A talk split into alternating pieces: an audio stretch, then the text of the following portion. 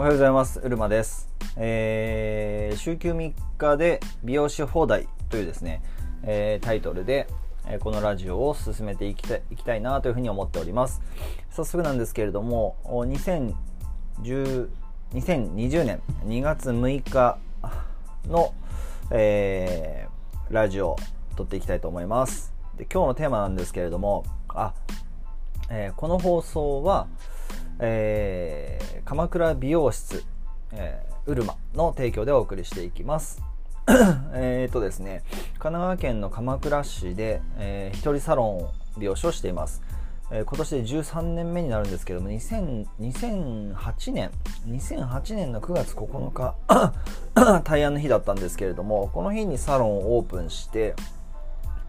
で今年で13年目になるんですね。でその美容室を、まあ、やりながら、えー、僕自身の活動としましては一人サロン美容師をしながら、え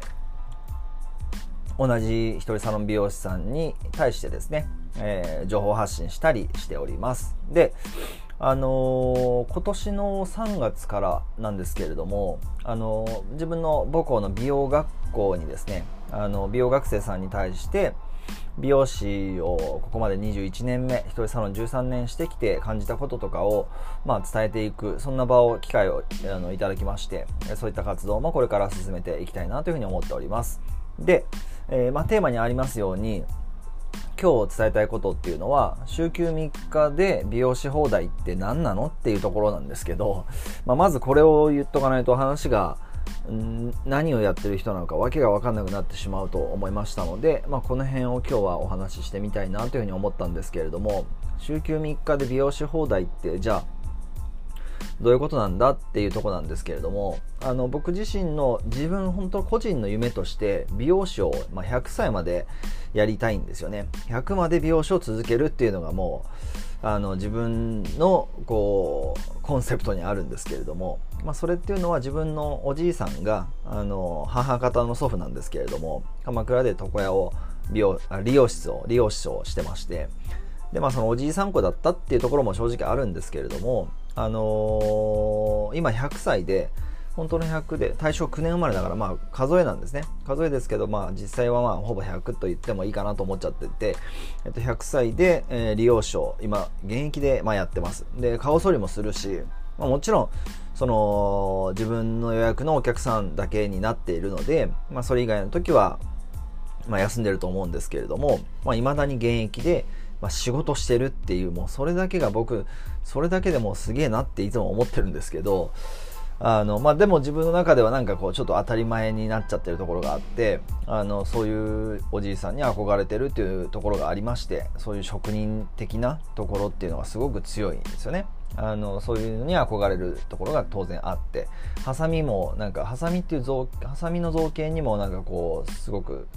好きであとは自分のね癖毛自分が癖毛ですごくコンプレックスだったっていうところとか、まあ、なんかそういうのが合わさって美容師になってあの1回利用学校実は行ったんですけれども高校出て利用学校行ったんですけれどもまあ借り上げだけっていう練習のなんか日々にあちょっとこう続かな続けることができなくてやめちゃいましてで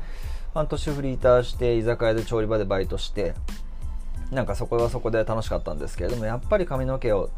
通して、え、仕事がしたいっていうことで、まあ、当時ちょうど美容師ブームだったですね。あの木村拓哉さんのドラマがあったりあのカリスマ美容師ブームとかあの料理の料理の鉄人みたいな美容師番組みたいなのがあったりでそんなのがあって男女ともにあのなりたい職業ナンバーワンが美容師だったみたいなもうすごい時代だったんですけれども、まあ、そんな時にちょうど美容学校に入りまして入り直しました。でその年がちょうどね美容学校2年生になった年でなんで、理容学校はちょっと行かせていただいて、まあ、半年フリーターして、で、2年間美容学校に行くっていう、まあ、3年その専門学校の時間というのを、まあ、通して、えー、美容師になった、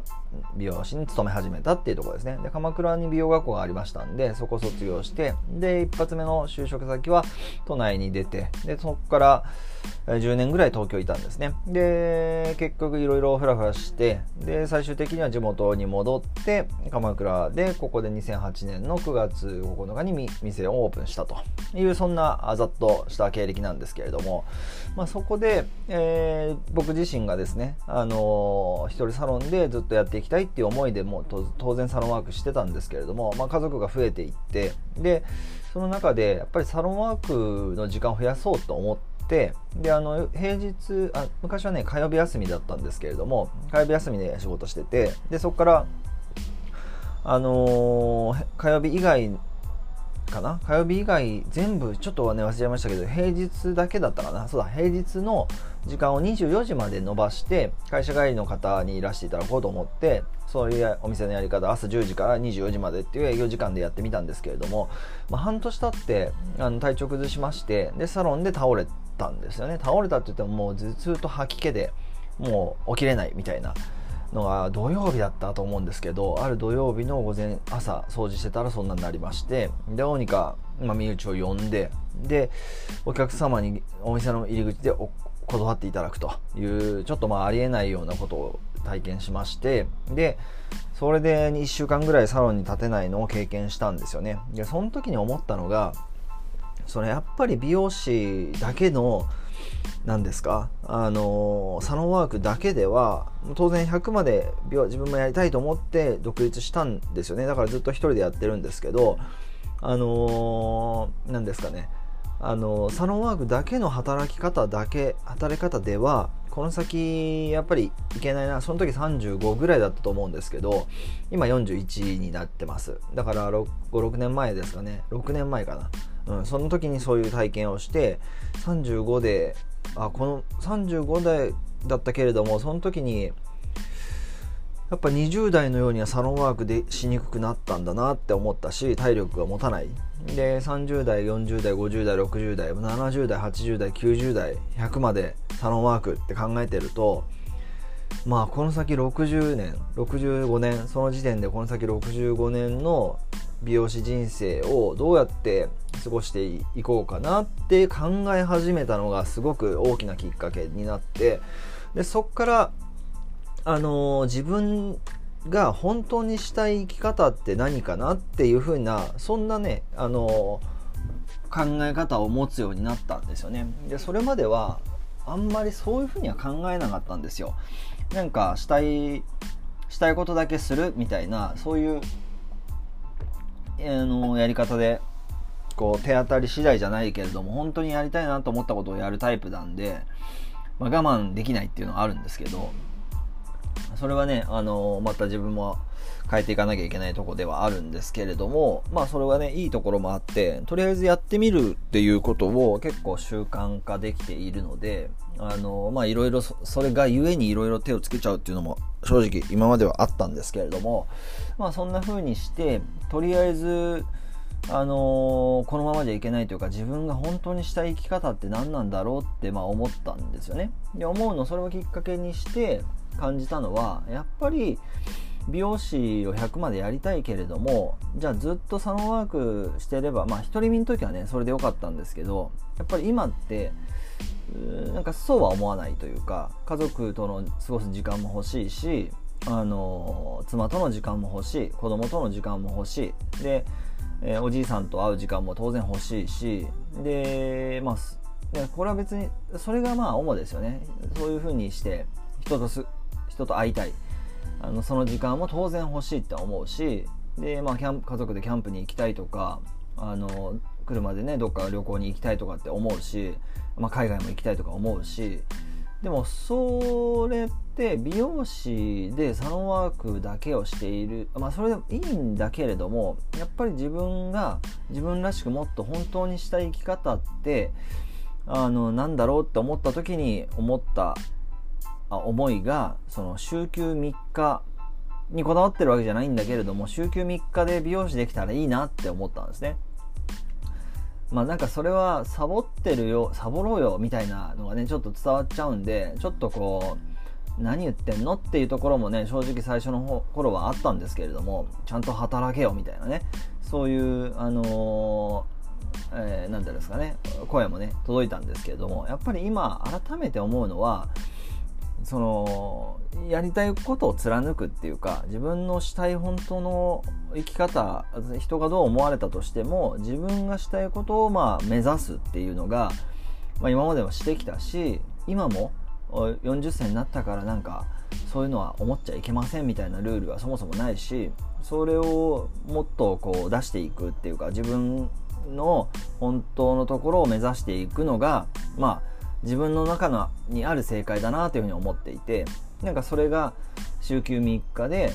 だけれども美容師をしたいんですよ。美容師を100までやりたい。でも他の時間も欲しい。じゃあどうすんだってなった時に一番最適な答えっていうのが自分の中でですよ、えー、自分の中の最適な答えっていうのが週休3日で美容師放題っていうまあなんかキーワードなんですよね。あのそれをすごく今熱く思っていてなんかそれって結構僕の中ではまあ超理想であので一人サロンなんでね。一人サロンなのにお客さんに喜んでいただきながら週休3日で働けるってそんな生き方できたらすげえすげえいいなって思うんですよね。思いません？あのー、美容師はしたいから美容師してる。でもそれ以外のこともある。だけど一人サロンをしたい。でそこでねよく僕は言われるのは同期会とかで会うと仲間に会うとスタッフ入れなよとかスタッフ入れた入れないのとか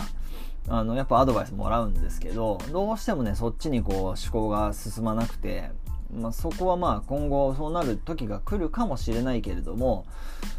今はですねやっぱり一人サロンがもう最高なんですよね。だからこの一人サロン最高っていうのも伝えたいしまあヘアスタイヘアデザインに集中できるっていうのがね一番大きいかなって思うんですけど、まあ、でもそれ以外の業務は一人サロンのねいいところと悪いと悪いとこは思ってないけれども大変だとも思ってないけれどもやるべきことはもう無限にあるんでそこはねまたお話ししてみたいなというふうに思うんですけれども、まあ、そんな思いです。だから週休3日の美容師放題っていうのは何でしょうかっていうふうに言われるとあの一人サロン美容師でも、えっと、週休3日ぐらいで別に週休2日でもいいし週休4日でもいいし週休5日だって自分がやりたきゃそれを目指せばいいんだけれども僕にとっての最適解っていうのは週休3日で美容師一人サロン美容師を、えっと、続けれるその生き方働き方仕事っていうのを作っていくっていうことなんですよね。で、そのために必要なのはじゃあ何なんだっていうのはまたね、別のあ機会でお話ししていきたいなというふうに思うんですけれども、とりあえずは今日のテーマはですね、あの最初にテーマちょっと変わっちゃったかもしれませんけれども、週休3日の美容師放題とは何なん、何ぞやというところで、あのー、えー、喋ってみました。えいかがでしたでしょうかあ僕自身がですね、この週休3日で、まあ、実際に週休3日じゃない週もあるし、週休3日にしてる週もあるし、それはね、予定と調整していろいろやってる、まあ、一人サロンのそこら辺は良さだと思うんですけれども、あのー、そのためにしてきたことっていうのが結構あるんですね。なんかこう簡単には週休3日にはやっぱりできなくて、本当にいろんな学びを経て実践して、で、それを試行錯誤を繰り返して、え徐々に休みを、まあ、休みを増やすというか、あ休みを増やすだけ先に決めればそれは休みは変えれるんですけれどもそれだけではやっぱりこう移行できなかったりもするので自分の、ね、スキルアップも必要だしそれをこう発信して伝えていくっていうことも必要ですしいろいろやっぱり必要なことがあったなって思うので、まあ、その辺はもうあのしてきたことなのであ、まあ、実際に今もしていることなんですけれどもそういったことはこれから、あのー、発信していきたいなというふうに思っています。はい。ということで、えー、今日はですね、今日のテーマ、一人サロン美容師じゃなくて、えー、一人サロン美容師うるまって言うんですけど、鎌倉でやってます。あのその、一人で働く美容師、サロンワークだけれども、サロンワーカーだけれども、週休3日で美容師放題とは、あどういうことなんだっていうことで、えー、お話ししてみました。ということで、えー、またあ次回の発信でお会いしましょう。それでは、ありがとうございました。あ、あまあいいですね。またお話しします。ありがとうございます。失礼します。うるまゆうすけでした。失礼します。